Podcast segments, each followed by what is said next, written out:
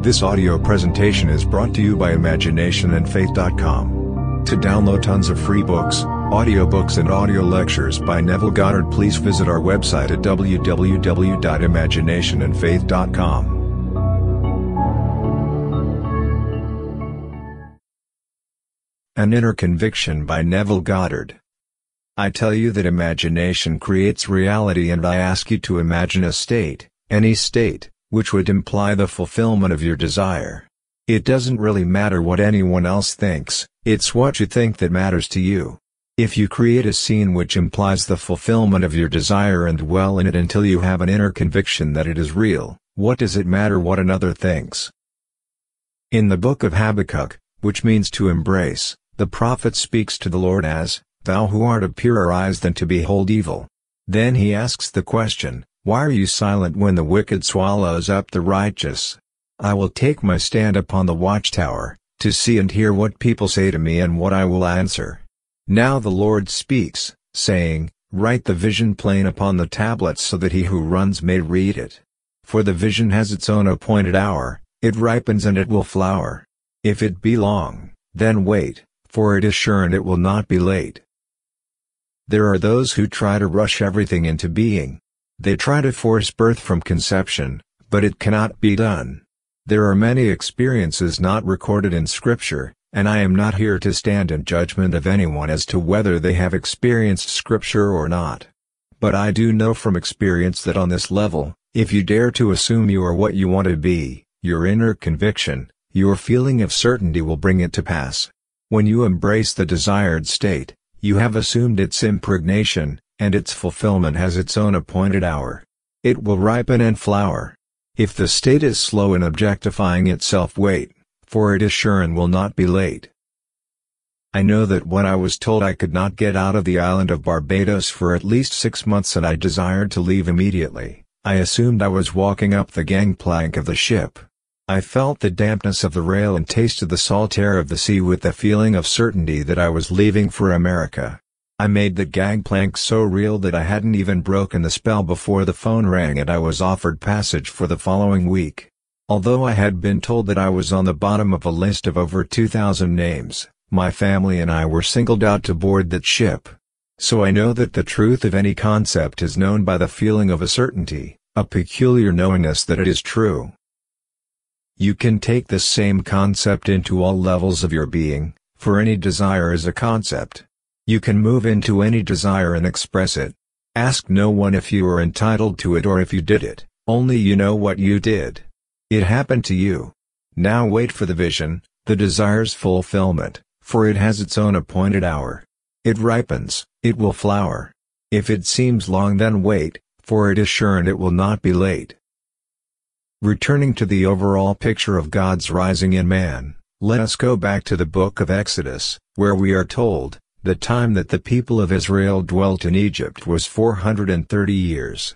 And at the end of 430 years, on that very day all the hosts of the Lord departed from Egypt. It was a night of watching by the Lord. Then Moses is told to keep this night in memory. Scripture teaches a mystery. Great indeed is the mystery of our religion. The word mystery is defined as a religious truth revealed by God that man cannot by reason alone discover. Here is a doctrine of revealed truth. We are told in the 15th chapter of Genesis that you and your descendants will be enslaved for 400 years. Now, the number 400 is the 22nd letter of the Hebrew alphabet whose symbol is the cross. Your body, of beliefs, is the cross referred to as 400, and as long as you wear it you are enslaved in a land that is not yours. But in the end you will be brought out with great possessions. In the 12th chapter of Exodus, 30 years has been added to the 400, and in the New Testament it is said that Jesus began his ministry when he was about 30 years of age. In this world you are enslaved, and here you remain playing your part until you are embraced, impregnated, and 30 years later Christ is born in you and your trials and tribulations are over. So 400 does not mean years, but 30 does. 400 records the length which Blake calls 6,000 or 8,500 years. Call it what you will, it is the period of time man plays his part in this world. Then comes the moment when, as man, you are selected, called and embraced, and told to stand upon your watch, for the sign has its own appointed time to ripen and to flower, and that time is thirty years. My friend, Benny, does not remember the embrace, but I remember it well. It was in 1929. I was fully aware of the embrace, just as I was fully aware of its fulfillment in 1959, so I can tell anyone from my own experience how it happens, but I can't tell you when if you cannot remember the embrace. Only after impregnation can I prophesy as to what, and when these things will come into being. But I do know that God's law reflects all the way down to this world of Caesar. I do not know how long it takes for each egg to hatch in a nest, but I do know each one will hatch in its own time. And so it is with an assumption. If I desire to be wealthy, I may not know how long it will take me to reach the conviction that I possess great wealth, but when I feel wealth is mine I have conceived. Conception is my end. The length of time between my desire and its conception depends entirely upon my inner conviction that it is done. A horse takes 12 months, a cow 9 months, a chicken 21 days, so there are intervals of time, but it comes down to the simple fact that the truth concerning every concept is known by the feeling of its certainty. When you know it, not a thing can disturb your knowingness. In my own case, as I felt the gangplank under my feet and the salt mist on the rail of the ship in Barbados, the phone rang and passage was mine. There have been other times when it has taken longer. Unfortunately we do not keep an account to see how long it takes to come about after we have done it. But a concept is an egg and remains so until occupied. Occupy your desire. Feel its certainty and you can prophesy its fulfillment. Although I did not know what would become of it, I kept a record of what happened to me in 1929, so when I was born from above and raised from within myself in 1959, I looked back to discover that it was 30 years. I discovered that Jesus began his ministry when he was 30 years of age, and that Israel made their exodus 30 years after the 400 recorded in Genesis. We are going to celebrate this exodus in the immediate future as the Passover, a day to keep in memory forever. For this is a night of watching by the Lord. On this day the Lord will bring the entire host of Israel out of the land of Egypt and they will come out one by one. So if someone tells me a story that is not part of my experience, I cannot confirm it or deny it. I only know that my experiences parallel Scripture. But I say to you, everything has its own appointed time. It ripens and will flower. If fulfillment seems long, wait, for it is sure and will not be late. Everything comes on time, but we do not know the time interval because we do not record the conception. In my case, I keep a diary. I check scripture to find out where the passages that I have experienced and record the date beside it. Now I know the length of time it takes to fulfill Scripture. I also know that when it comes to the world of Caesar, I have received confirmation while in the silence. I have exploded right into the now and, having felt the thrill I knew it had to happen, but I did not know when. It could be a day, a week, or a month. Three weeks ago I heard good news for a friend, and today I received confirmation that it was completed. I will not catalog that event to say that particular desire equals all desires, because a desire can be as different as a chicken's egg is from the egg of an elephant. I do know, however that events of Scripture do have definite time periods. Scripture fulfills itself in God's time, and you cannot delay it or hasten its coming. A friend wrote me this week, saying, I found myself sitting at a table looking at a beautiful plate containing a raw steak, when I heard the words, Eat it. Obeying the command I then heard voice say, You have eaten the body of God. This lady has fulfilled the 51st to 56th verses of the 6th chapter of the book of John, My flesh is the bread of life. He who eats thereof has eternal life. She has completely eaten the body of revealed truth and eternal life is now hers. I cannot tell her when she will be called, but she has accepted the revealed truth, which is the body of God. Another letter came, telling of how this lady spent the day working on her husband's books. She was so very tired that as she fell asleep, she said, Father, I cannot take every aspect of the day and change it, but I can imagine that it never happened. So she began to create a scene which would imply that all the problems of the day were resolved, when out of the nowhere she saw an enormous scene of mountains clothed with magnificent trees. As she watched, she discovered that her mental activity caused the trees to move, and that the world pictured on the outside adjusted itself to be in harmony with her thoughts. Then she said I came to the conclusion that my God is a God of action, for I saw everything I was imagining taking place now. I feel as though the world is moving in me like being on parade. That's how God sees man. We are forever adjusting to his perfect being. He is looking out, yet everything is taking place within. Tonight I ask you to take the most fantastic thing in this world and find an inner conviction within yourself that it is yours, for the truth of any concept is known by the feeling of certainty which that conviction inspires. Once you have that inner feeling of certainty, don't ask me to confirm it. What would it matter what I think? Do not be disillusioned if your experience has not been mine. Believe in yourself and trust your inner feeling. Test yourself and if it works on this level it will work in the depths of your being. If, in my imagination I climb a gangplank, and as I look with nostalgia at the little island of Barbados and the phone rings, offering me the passage I desire, am I not influencing my outer world? Was the phone call not reflecting my mental activity? I arrived at the point of feeling a peculiar certainty, and that certainty was its inspiration. You can always tell the truth of any concept by the feeling of certainty which it inspires.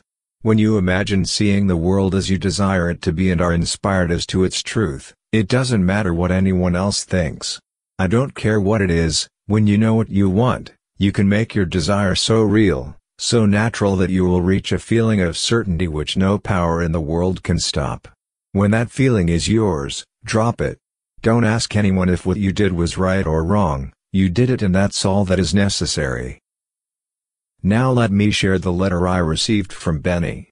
He said, Friends of mine, Negroes, a man and his wife, invited me to a party. On the way we stopped at their home, where a group of Caucasians and their teens were having a party. Suddenly my friends appeared in the doorway, coat and hat in hand, and said, You stay and mind the children. I was shocked, but turned to look at the boys and girls, when out of the nowhere a blond, blue-eyed, fair-skinned lad came toward me, and as I looked at him I knew he was David. He looked me in the eye and said, I know that our father will never leave us. At that moment I knew my son David, yet I also knew I fathered them all. This was on Wednesday. The following Friday as I told this experience to my friends, I awoke to discover that I had been dreaming, for I awoke on my bed. Here is the doubling of a dream, the confirmation as told us in the 41st chapter of Genesis. Now, you cannot violate the story of Scripture. David is described in the 16th chapter of 1 Samuel, and you will not change this description no matter who you are. The Christ child is not described, for he can be black, pink, white, or yellow. There is no description of Jesus either, but I will tell you who he is. He is the Ancient of Days as described in the books of Daniel and Revelation. When you see David, he is the youth of the Ancient One he observes. Benny is now wearing a very dark skin, but in the eyes of his fair-skinned, blond and blue-eyed son David, Benny is the Ancient of Days, the Holy One of Israel. The one we recognize and call Benny now knows himself to be the risen Lord. Now I will tell him that on the eighth day of July he will be split in two from top to bottom. I know, for the vision has its own appointed hour, it ripens, it will flower. If it seems long, wait, for it is sure and will not be late.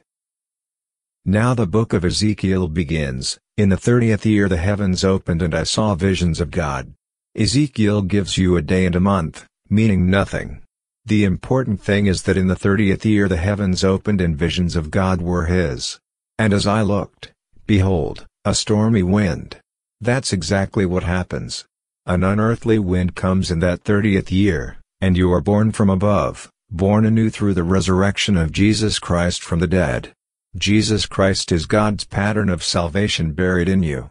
His death in the most literal sense is your life and his resurrection is possible only after he impregnates himself. God the sender and man the sent are one. Falling in love with the one he sent, God impregnates him. He plants his seed, which takes 30 years to germinate and, is, his mission to start. This experience comes to man after he has borne his cross in this wilderness world for thousands of years. In spite of the horrible things that take place in the world, when the individual is called and embraced, what does it matter what he has to go through before he awakens? In a short period of only 30 years he will be born into an entirely different age, for during that time he is taken out of this age and placed in that age, the age of the kingdom of heaven. Now, because you know this concept, don't feel that you are better than someone else, your creative power. Stand upon your tower and watch to see what God will say and how you'll answer. Do this by assuming you are the person you want to be and seeing what you would see if your assumption was real. Remain there until you feel its certainty, until you reach the point of satisfaction, until you are convinced of its truth, and although the world may collapse around you, you'll become that which you have assumed you are.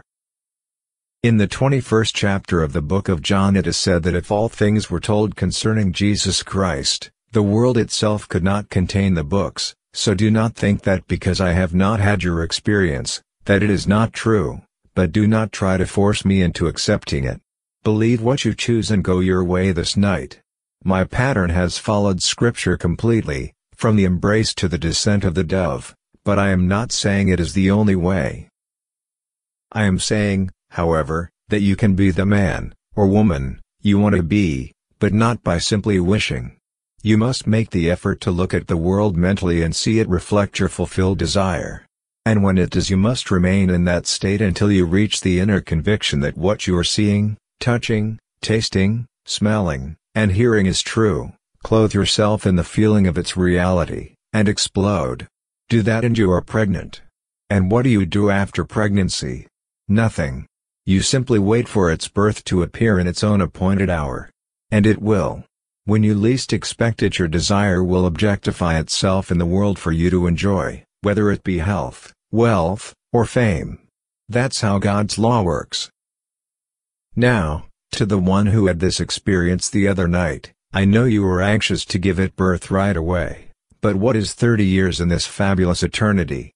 You were awake when it happened, and you will never lose its memory. Should you depart tonight to find yourself a young lady of 20, you would only be 50 when you brought forth the Christ child. Then you would see the complete pattern fulfill itself in three and a half years and enter a new age, which is the world of eternity. My dear, you are destined to know departure from this world of death and entrance into the world of eternal life as you move from darkness into light. But your reaction was natural. It reminded me of a story I heard in New York City.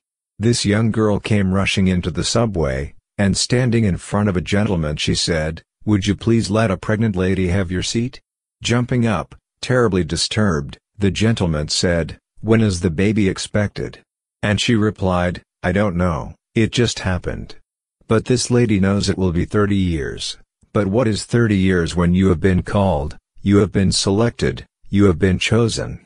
You are one of the elect. Now let us go into the silence.